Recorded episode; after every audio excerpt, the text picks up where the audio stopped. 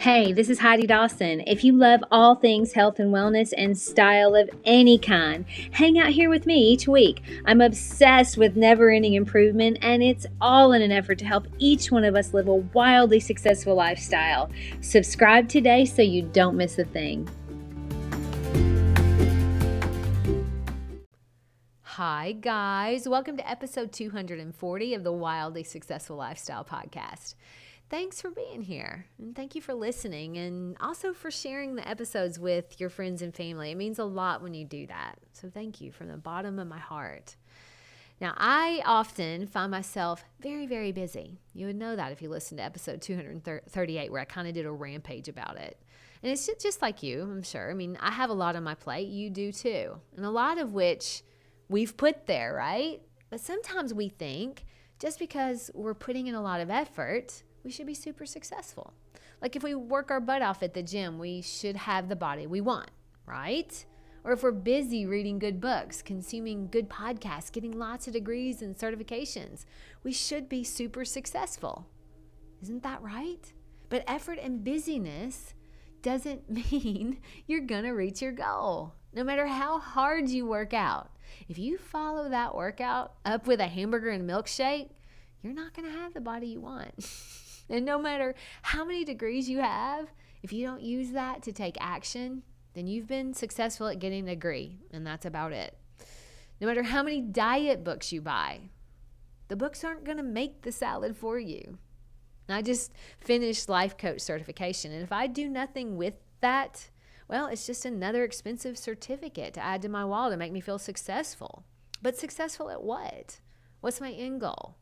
If it were simply to have a life coach certification, well, mission accomplished. But not many people pay that much money for a certificate to just say, look what I did. They usually have dreams to do something with it. And that's the piece we're often missing is the outcome of what we actually want sometimes if we're being honest we're spinning our wheels and maybe it's intentional because we don't know the next step or we don't know how we're going to make things happen so we just consume hoping someone else has the answer or hoping that with this certificate i'll finally have made it and if your goal is to have the most certificates or degrees then you've done it but that is not the goal most of us are wanting. We want to make a difference. We want to add value. We want to create something. We want to leave a legacy of success in some way. And if we're really being honest, most of us would like to make money while we do it. So, consuming other people's products is not going to make you money. Getting another degree is not going to make you money. Reading books and listening to podcasts is not going to make you money. now, they add value to your life. Of course, they do. They add value to your life, but they're adding money to the person that created it. A famous self improvement author was asked by someone if buying their book would make them wealthier. The author looked at him and said, You buying my book makes me wealthier. You reading it and applying it will make you wealthier. I loved that quote. And look, I'm a podcaster, so I don't want you to stop listening to podcasts. There's value there. I just want to encourage you to create the value you were born to create.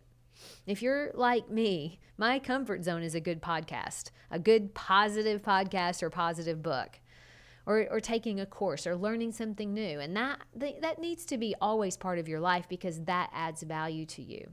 But it doesn't need to come at the expense of you creating your own value.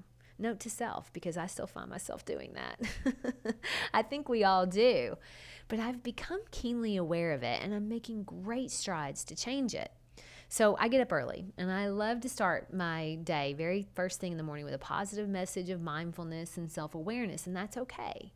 But I've also started adding in a morning marketing and business message, an area in which I want to grow. So I'm comfortable with the mindset message. It's very easy for me to listen to that. But I'm growing from the business and marketing message because it's something that doesn't come naturally to me. Now, my podcast is an area that's very comfortable for me. marketing is an area that isn't so comfortable. So I'm really challenging myself. And I'm, I'm setting up this challenge in the next two weeks to write and send out two ads to reach people for my empowerment coaching package. I can't change people's lives if they don't know what I'm offering, or even that I'm offering it. Now, it would be nice if people just fell into my lap without me stepping out of my comfort zone to reach them. But no one's going to knock on our door and hand us success. We have to go make it. And it's uncomfortable knowing that it might take me 15 tries to get an ad that works. But guess what? Just like I won't quit putting these episodes out twice a week because I know the value they're adding, I also know the value of coaching because I'm a product of it. So I won't quit until I find what works to reach the people looking for it.